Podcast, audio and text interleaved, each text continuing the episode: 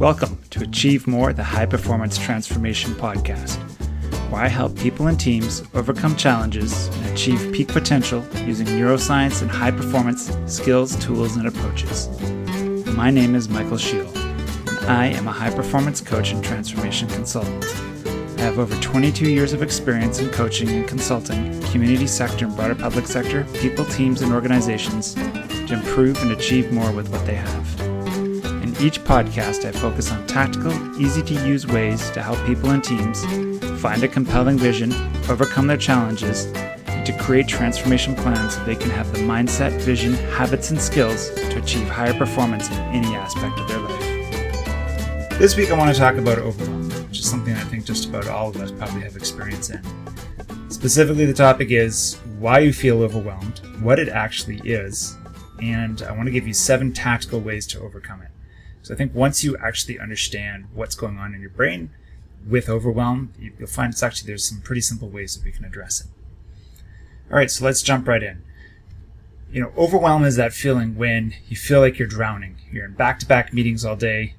You can't get to to all the work that you want to do. Maybe you've got so much to do after work that there isn't time for for the work that you bring home maybe you've got a parent or a child or a friend or something that you need to help with, and you just feel overwhelmed with all the things that you need to do in life. And first of all, you're not the only person.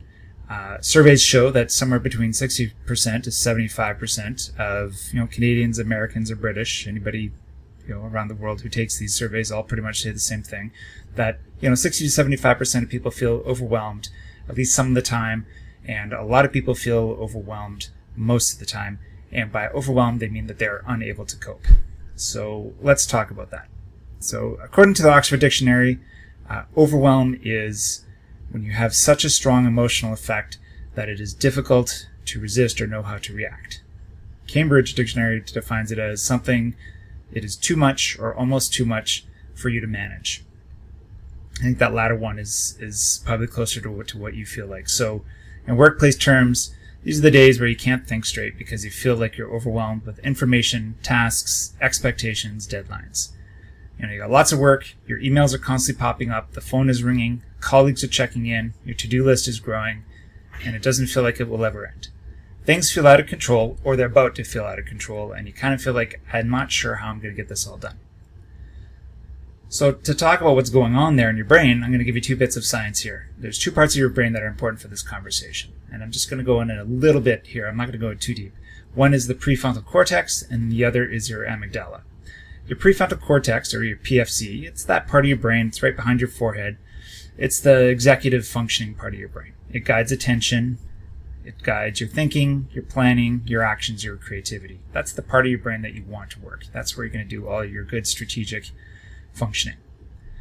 And what your PFC does is by combining that external stimuli, things that are coming in through your, your senses, with the ideas that's stored in your memories, you can, you can make meaning and form ideas and be creative. For your PFC to work effectively, you need the right balance of hormones. You need norepinephrine. Think of that, it's kind of like adrenaline, which strengthens the, the, the neural connectivity, the neurons in your, in your brain, particularly in your PFC. And you need dopamine, to help you stay focused and block distractions so that you can achieve your goals. And the PFC is sometimes called the Goldilocks part of your brain because it needs just the right balance of, of those hormones and a couple of other things for you to actually feel calm, relaxed, and focused. Too much or too little of, of any of those hormones and everything goes out of whack and you won't be able to focus as much as you want to.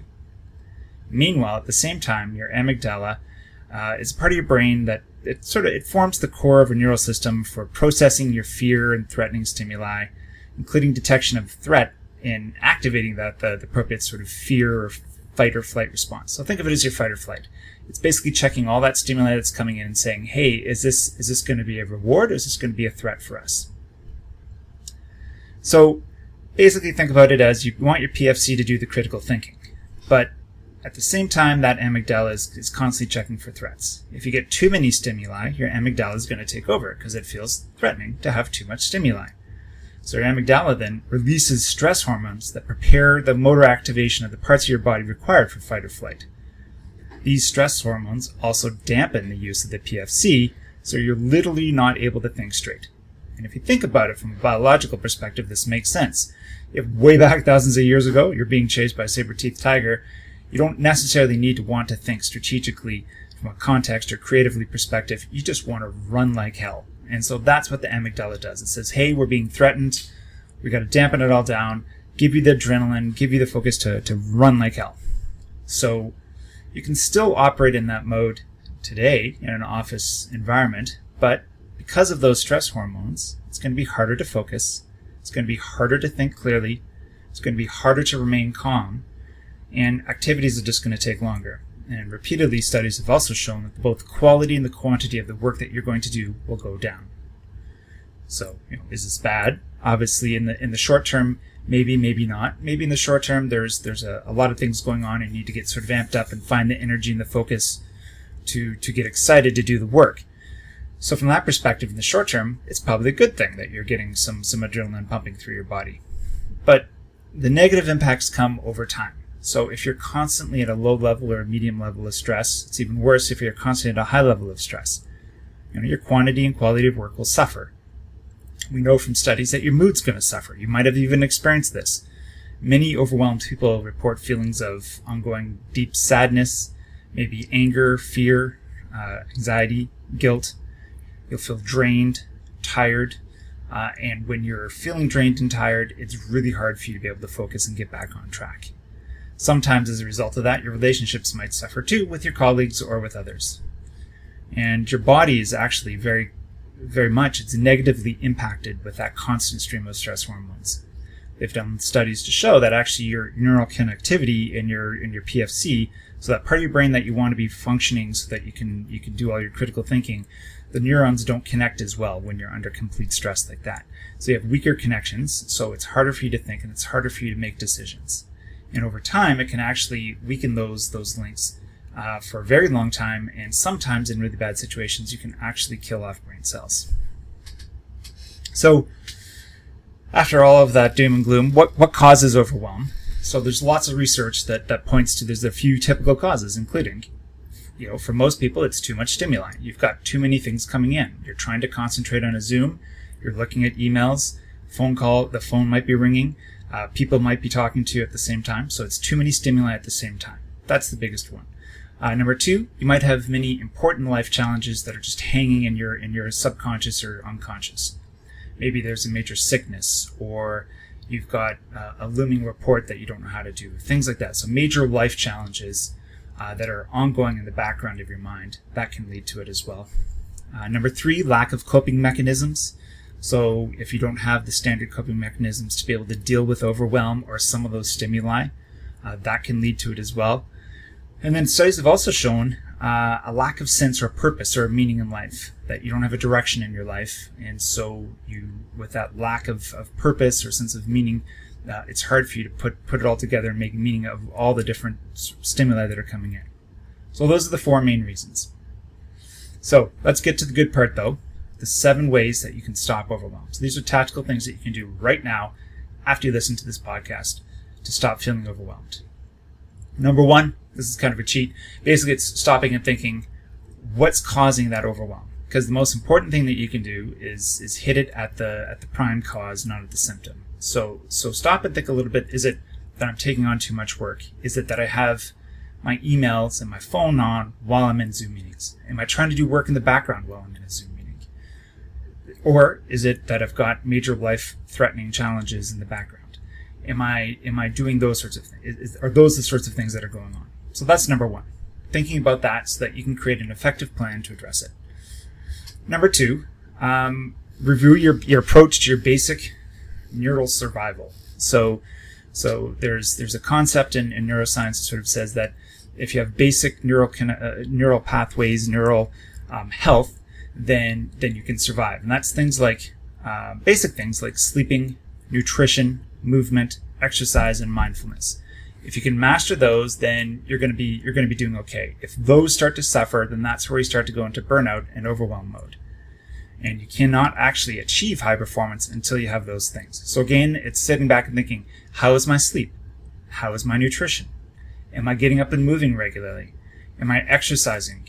Am I doing more than just moving? Am I doing some exercise? And do I have a mindfulness practice? introducing those things, those are the most basic coping mechanisms that you can do for your brain and your body. Uh, number three, focus on doing one thing at a time. This is probably the most critical thing that anyone can do starting right after this. If you're going to be in a meeting, pay attention in the meeting. If you're going to work on a report, just work on the report. And don't try to multitask. Don't try to do two or three things at the same time, which means whatever you're doing, you turn off everything else. So you turn off your emails while you're working on your report. You turn off your emails while you're in that meeting. You turn off your phone, you close your door, you do whatever, and you focus on one thing at a time. Number four, similar to number three, instead of just focusing on one thing, it's turning off those distractions as you do your work. So even if you are focusing on one thing at a time, turn off your phone and actually leave it in another room. Turn off your email, turn off the music, turn off anything that's going to distract you from focusing on that one thing at a time. Number five, take breaks during the day. Uh, we know from experience, and I've done some podcasts on this before, that that that life is more a series of, of sprints and not really a long marathon. You cannot get through the workday without breaks. And taking many breaks is actually a really important thing for your, your thing that your brain needs to, to take a rest and to be able to refocus. And so there isn't enough time to get into all of this, but really the best thing you can do is take a break every 45 to 60 minutes. Take a five minute break, relax, unfocus, close your eyes, let it all go, and then you focus again.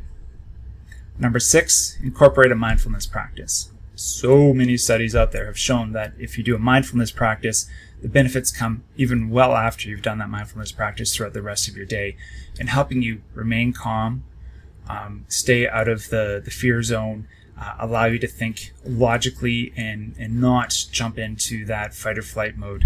Uh, mindfulness has a, such a massive positive impact on our day and our ability to focus and do things. And then number seven, uh, this is sort of in response to that, you know, the, the that fourth cause of, of, of overwhelm was lack of a sense of purpose or meaning or direction in life.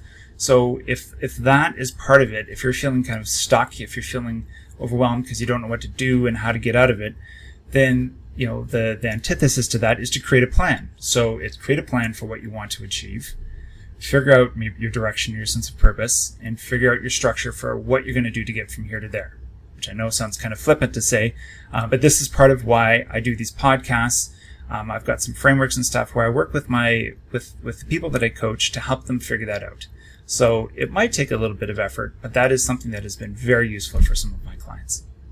Okay, so those are the seven ways to stop overwhelm. Number one, just again, real quick repeat, consider your specific causes of overwhelm. Number two, uh, your basic neural uh, survival methods of sleep, nutrition, movement, exercise, mindfulness. Do those. Number three, focus on one thing at a time. Don't do your multitasking. Number four, turn off distractions as you do your work. Number five, take many breaks during your day. Number six, incorporate mindfulness. And number seven, create that plan so that you can you can get that thriving, fulfilled life that you want. Thank you for listening to today's podcast. My goal is to help as many people as possible learn how to improve, transform, and achieve higher performance for themselves, their teams, or their organizations. If you like what you heard today, I invite you to like, share, and subscribe to this podcast. That helps other people find this podcast and helps me achieve my goal of helping as many people and teams as possible achieve more and reach fulfilling, thriving lives. You can subscribe to our site at invictus.coach forward slash register. Again, that's invictus.coach forward slash register. And you can get regular updates on how we're using neuroscience and high performance skills, tools, and approaches to help people, teams, and organizations reach that peak performance we're talking about and achieve more. And if you sign up now, you'll receive access to two documents that will help you achieve higher performance in slightly different ways. The first one is more for teams and organizations. It focuses on the four main ways you can achieve higher performance in your team or your organization right now. It outlines the four places where you can find up to 25% more savings or efficiencies. It also shows you where to look, what questions to ask, and how to achieve it. The other document you can look at is the six pillars of high, uh, of high success. This one is more for personal performance. It outlines the six areas where high performers create daily habits to achieve clarity on their goals, where they're more productive, they achieve more with their days, they get more success, and reach more fulfillment in life. I wish you all the best in your journey to achieve higher performance.